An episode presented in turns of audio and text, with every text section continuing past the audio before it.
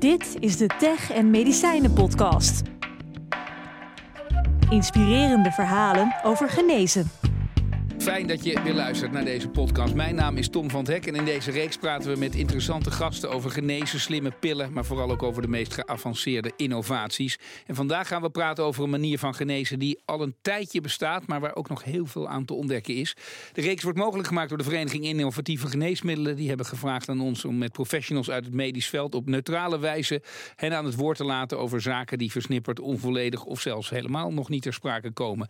Heel interessant, er zit een hoop in de pijplijn wat je misschien nog niet wist. Dus luister goed, want vandaag ga ik praten met uh, Wienald Gerritsen, hoogleraar immunotherapie aan het Radboud UMC in Nijmegen. Leeropdracht urologische tumoren, zo zeg ik het helemaal netjes. Heel, ja. Welkom.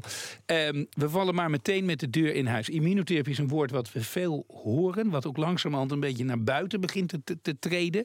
Uh, ook, ook, ook in andere ziekenhuizen. Het is niet alleen meer de academische ziekenhuizen, geloof nee, ik ook, hè? Vijf jaar, vijf jaar geleden was het echt iets wat eigenlijk alleen maar in universitair medische centra werd toegepast. Maar de, er zijn nu zulke goede resultaten behaald dat je ziet dat de kankerpatiënten in steeds meer ziekenhuizen worden behandeld. Ja. Als je daar gaat dat we ongeveer 80 ziekenhuizen hebben in Nederland, dan is het inmiddels al wel in 30 ziekenhuizen dat dit wordt toegepast. Dan toch even, want het woord valt veel. Uh, de, de, maar wat is het nou eigenlijk? Wat is immunotherapie? Als iemand dan op een feest vraagt, professor, leg eens even uit. Wat is nou immunotherapie? Wat je probeert is eigenlijk te vergelijken wat je met infectieziekten doet. En je wordt als kind eigenlijk al op, op jonge leeftijd wordt je gevaccineerd tegen bepaalde infectieziekten. En dat betekent dat je tientallen jaren en soms zelfs levenslang eigenlijk wordt uh, beschermd tegen die infectieziekte. Nou, wat, je wil gaan wat we proberen bij, uh, bij kanker is dat we ook dat afweersysteem eigenlijk in zijn werk laten doen tegen kanker. Daar, zijn we, daar zijn we al 40 jaar mee bezig geweest en eigenlijk hadden we hele kleine resultaten. En eigenlijk pas heel recent hebben we de grote doorbraken bereikt. En de, de grote doorbraak is bij melanomen volgens mij uh, ja. begonnen. Hè? Kunt u uitleggen, wat gebeurde er? Ging het ineens werken of, of, of werd er iets toegevoegd waardoor het ging werken? Nou eigenlijk, eigenlijk een beetje teruggaande eigenlijk naar mijn eigen carrière, zo, zo ruim twintig jaar geleden in het Antonie van Leeuwenhoek ziekenhuis. Toen, begon, toen namen we van patiënten met melanoom namen we hun eigen tumorcellen namen we af. Die gingen we genetisch modificeren door ze beter herkenbaar te laten worden, worden door het immuunsysteem. En daar gingen we die patiënten mee vaccineren. Dat was, uh, was toen de tijd was dat, was dat heel spectaculair. En ik herinner me nog ook heel goed een patiënt waarvan de vader me eigenlijk smeekte of ik hem niet wilde zien en wilde behandelen.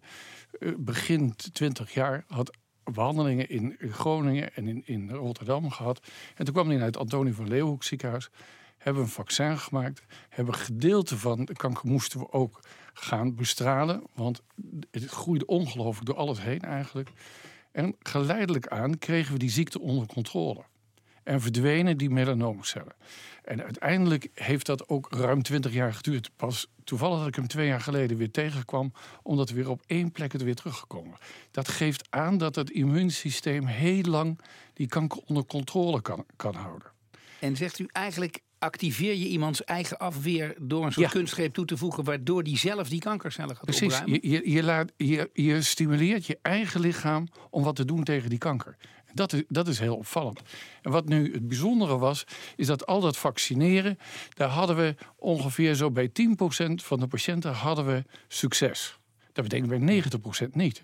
Dat betekent dat het echt zo'n beetje tussen hoop en, en vrees ging, eigenlijk in de ontwikkelingen. Totdat, en wat we nu geleerd hebben, die vaccinaties moeten we vooral toe gaan passen, eigenlijk meer ter voorkoming van uitzaaiingen. Zoals we nu in, in Amsterdam, in, het, in Nijmegen en ook in Zwolle doen, met een vaccin gebaseerd op dendritische cellen tegen juist de patiënten die al aangetoond hebben dat ze metastase vormen, de lymfeklieren.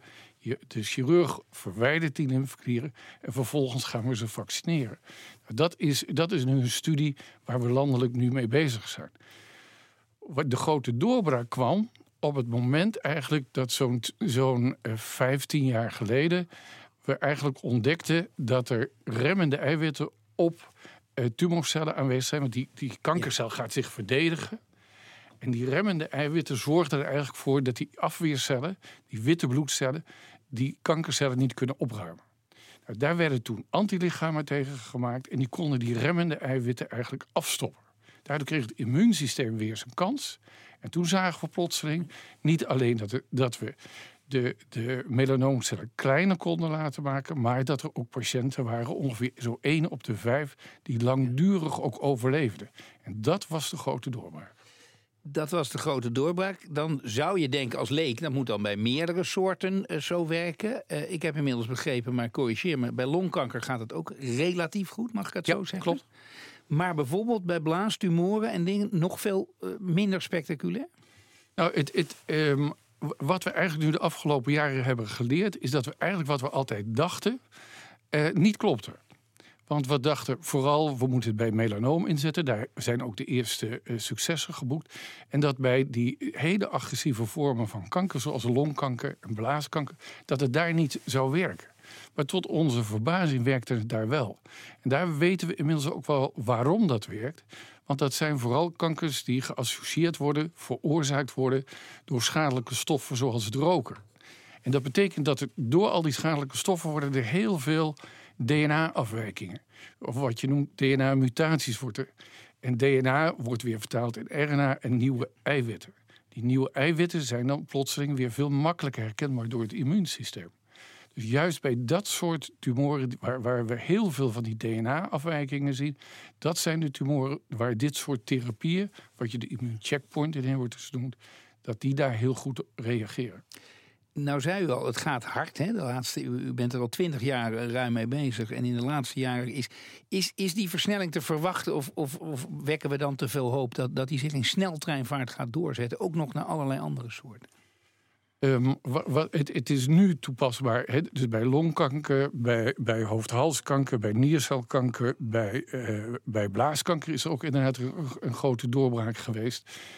Wat we zien bij een grote groep andere tumors, zoals prostaatkanker, dikke darmkanker, dat het daar dus bij de grote groep patiënten niet werkt. Daar moeten we, hebben we echt aanvullende diagnostiek nodig om te zeggen, er zijn kleine groepen patiënten die daar wel baat bij hebben.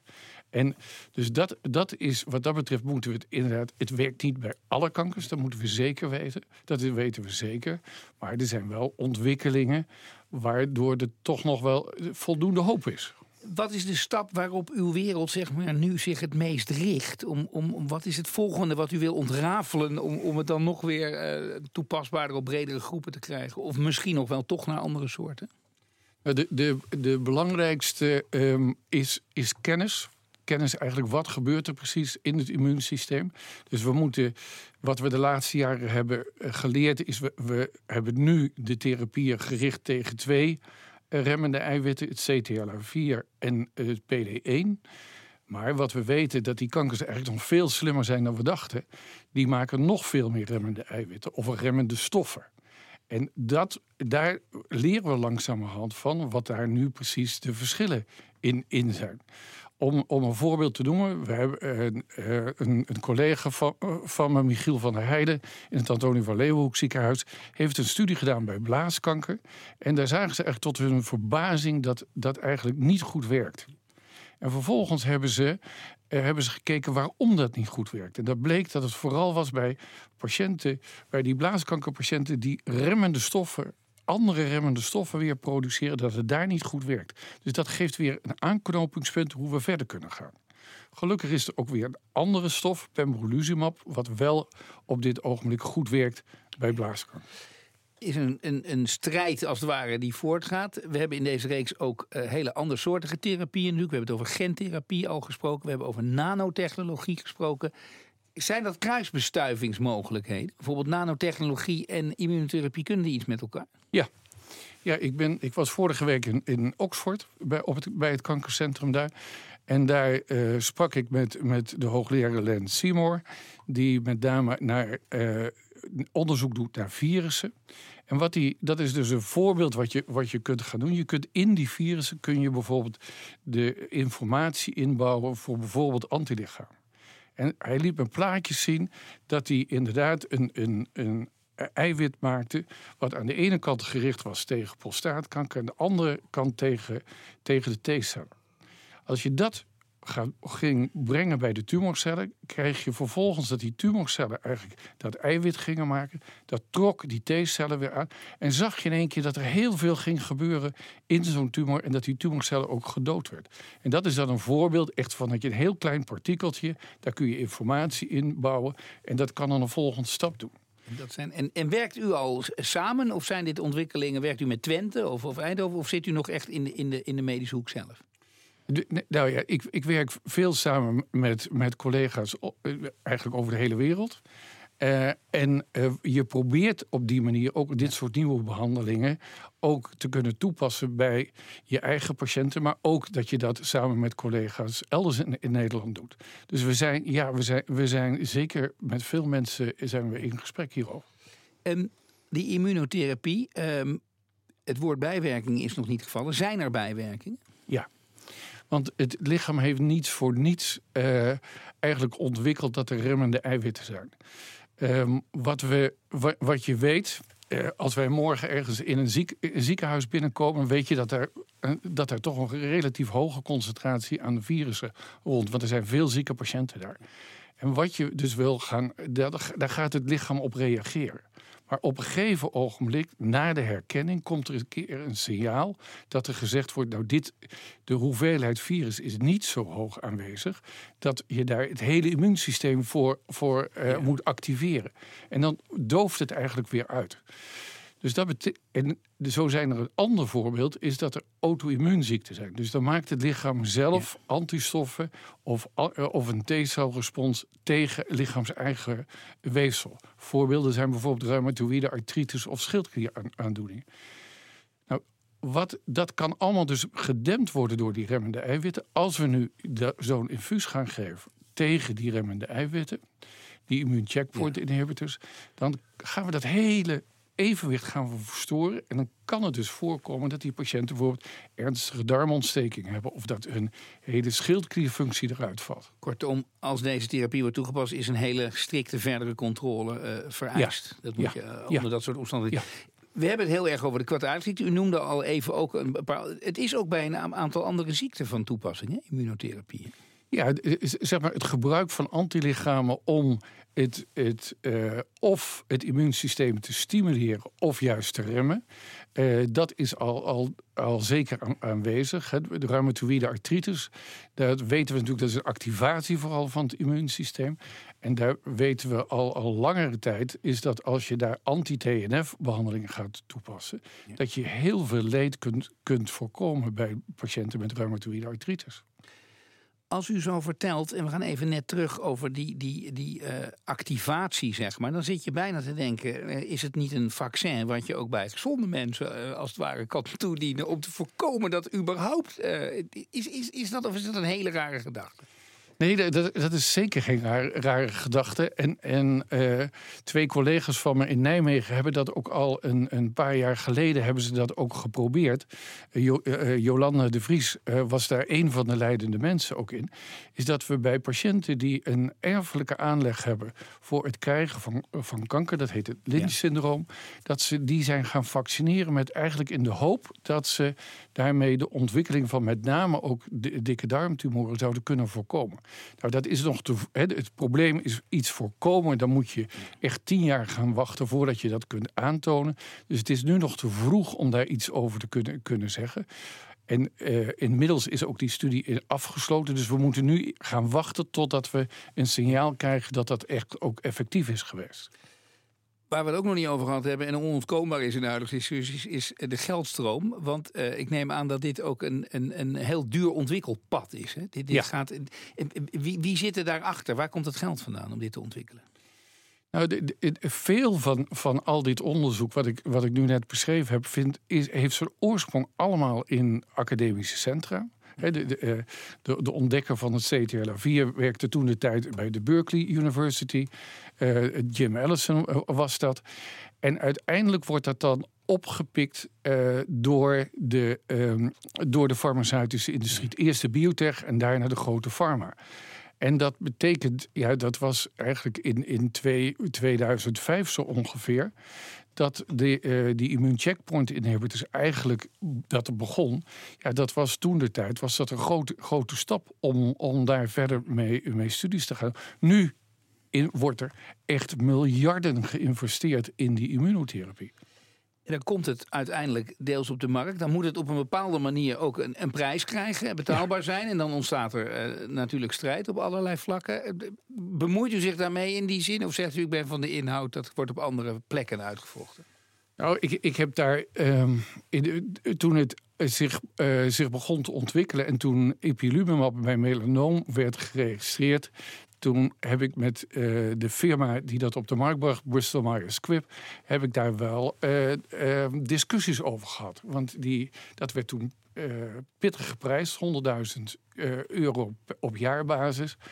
Um, en toen heb ik ze ook wel gewaarschuwd, jullie moeten oppassen dat we het straks alleen maar over het feit hebben dat het middel zo duur is. En niet meer gaan praten over dat het middel zo goed werkt.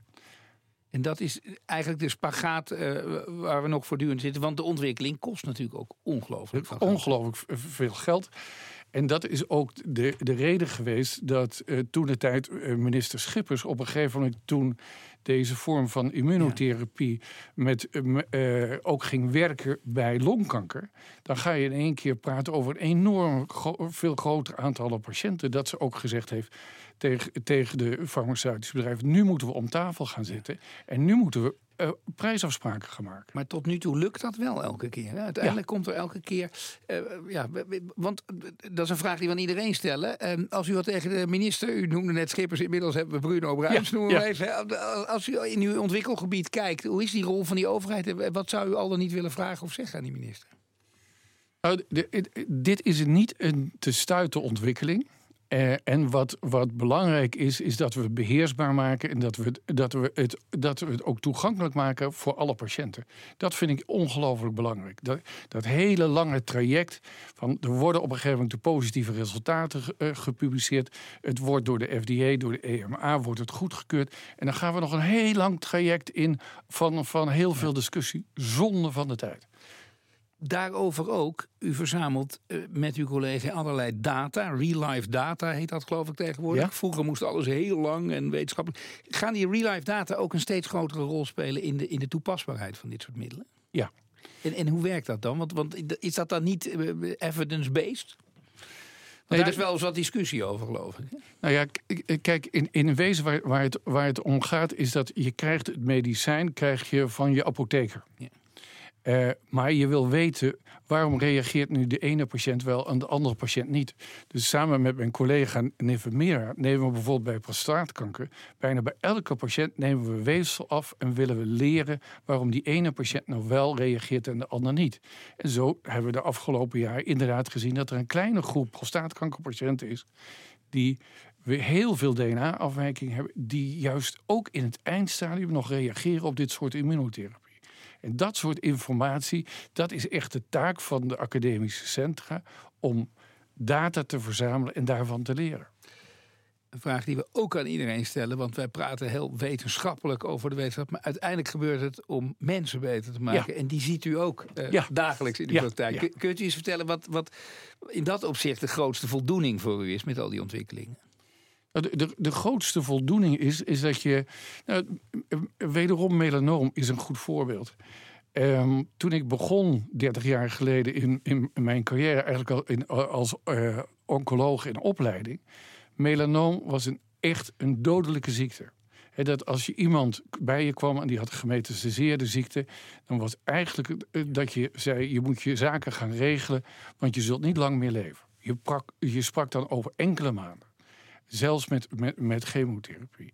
En als je nu gaat kijken, nou kun je, kom je steeds meer patiënten tegen die hier vijf jaar geleden gestart bent met de behandeling met die immuuncheckpoint inhibitors. En die zijn nog steeds in leven. En hebben bovendien een enorme goede kwaliteit van leven. Nou, dat is leuk werken de snelheid waarmee dingen gaan. We zien in allerlei wetenschappen dat dingen steeds sneller gaan. Gaat het hier ook steeds sneller? In de zin staan we helemaal aan het begin van een duizelingwekkende ontwikkeling. Ja, ja als, als, je, als je kijkt hoe snel de ontwikkelingen gaat, is het. Um, Kijk, en vijf jaar geleden kon ik het in mijn eentje nog makkelijk bijhouden. wat de nieuwe ontwikkelingen waren. Dat, is, dat kun je nu vergeten. Je hebt echt een heel team nodig die aan het kijken is. wat zijn de verschillende ontwikkelingen? Want wat je moet weten is. wat zijn bijvoorbeeld de remmende eiwitten? Hoe kun je, hoe kun je de T-cellen, die een belangrijke rol spelen in het vernietigen van die tumorcellen, kun je die remmen? Wat zijn er eventueel nog aan andere nieuwe ontwikkelingen? En hoe kun je dat gaan combineren? Als er nu al 650 verschillende klinische trials lopen op het gebied van de immunotherapie.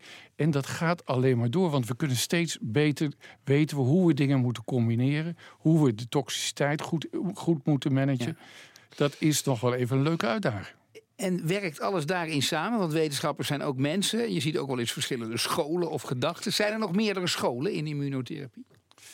Ja, er zijn zeker eh, zijn er, zijn er verschillende scholen. Maar het is, en, en dat komt ook omdat je je moet gaan specialiseren. Zoals we in, in Nijmegen ons heel erg richten op die dendritische celtherapie. Dat zijn eigenlijk de verkenners van het, van het immuunsysteem.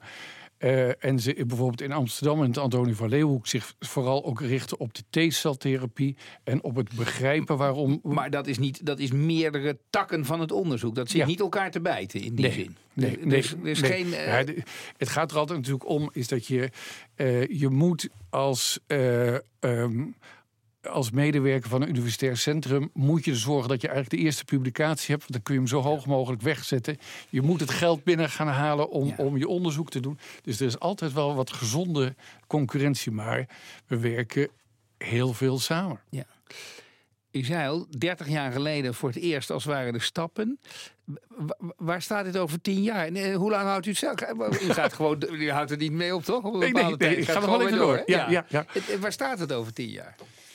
Nou, ik denk dat over, uh, over tien jaar, ik denk zelfs al over vijf jaar, dan is eigenlijk elke medische oncoloog weet hoe die dit soort middelen moet gaan toepassen. Ik denk dat het dan inderdaad uh, inmiddels wel zo in 40, 50 ziekenhuizen eigenlijk gewoon standaard zal gaan worden. Dus dat we zoveel mensen al dan in tegen die tijd ook hebben opgeleid dat ze weten hoe ze daarmee door moeten gaan. We zullen altijd zullen we nog studies blijven, blijven doen. Dat, dat zal zeker gebeuren.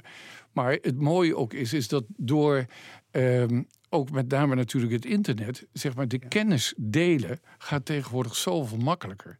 Dat, is, dat gaat wel dat we voorlopig nog wel even ons niet hoeven te vervelen. Kan de andere kant zijn dat er zoveel hoop ontstaat bij een ieder tot een soort onsterfelijkheid eh, door te kunnen ontwikkelen met z'n allen? Dat, dat, ja, dat, loopt u tegen die kant ook wel eens aan? Dat mensen er te veel van verwachten? Ja, zeker. Zeker, daar moet je ook altijd, altijd voor, um, voor oppassen. Je moet altijd reëel zijn. Zoals nu de stand van zaken is met de immunotherapie, is ongeveer dat 1 op de 5 patiënten erop reageert. We werken er naartoe dat dat 1 op 3 is. En dat vooral door combinatietherapieën te gaan, gaan inzetten. Maar het is zeker niet zo dat we het merendeel van de patiënten al, al kunnen genezen met dit soort therapie. Daar werken we hard aan, maar het is stapje voor stapje. Zijn er nog remmende factoren? Is er nog iets waarvan u zegt dat zit ons in de weg? Of zegt u nou, overheid, iedereen helpt ons eigenlijk wel? Nou ja, de, de overheid heeft ons ongelooflijk geholpen bij die dendritische celtherapie. Daar is 20 miljoen door het ministerie van VWS voor die ontwikkeling. Dat was een ontwikkeling gedaan in het laboratorium van Jolande de Vries en Carl Victor in Nijmegen. En daar kunnen we nu een, een klinische studie doen bij ruim 200 patiënten. Samen met het Antonie van Leeuwenhoek ziekenhuis en de Isla klinieken in Zwolle dat soort initiatieven, dat zou ik enorm toejuichen als daar meer, dat er meer geld voor beschikbaar komt. Immunotherapie, gentherapie, stamceltherapie, nanotechnologie. Gaat het uiteindelijk allemaal samen?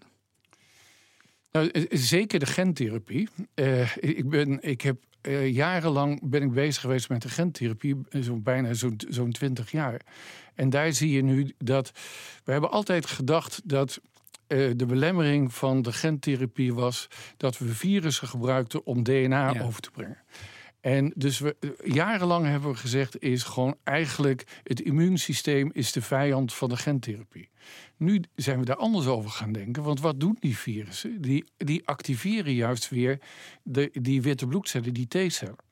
Dus wat er nu gedaan wordt, en dat is, dat is het product bijvoorbeeld T-VEC, wat, wat door Amgen op de markt wordt gebracht Die spuiten een virus in, in een tumor. Dan krijg je daardoor heel veel dat er die T-cellen naartoe getrokken. Dus daar komt lokaal een immunologische reactie op gang. En dat blijkt dus ook te werken op bijvoorbeeld de metastase op afstand, die niet ingespoten zijn. Nou, en daar worden dan vervolgens weer de combinatietherapie met de immuuncheckpoint inhibitors gedaan. Is wel eens een dag dat u zich niet bezighoudt met dit onderwerp? Want u kunt er uren, niet. uren over vertellen. Ja, ik kan hier uren over vertellen. Ja, nou, het is eh, prachtig dat u die kennis met ons eh, heeft willen komen delen. En ik hoop dat de luisteraars er ook eh, van genoten hebben.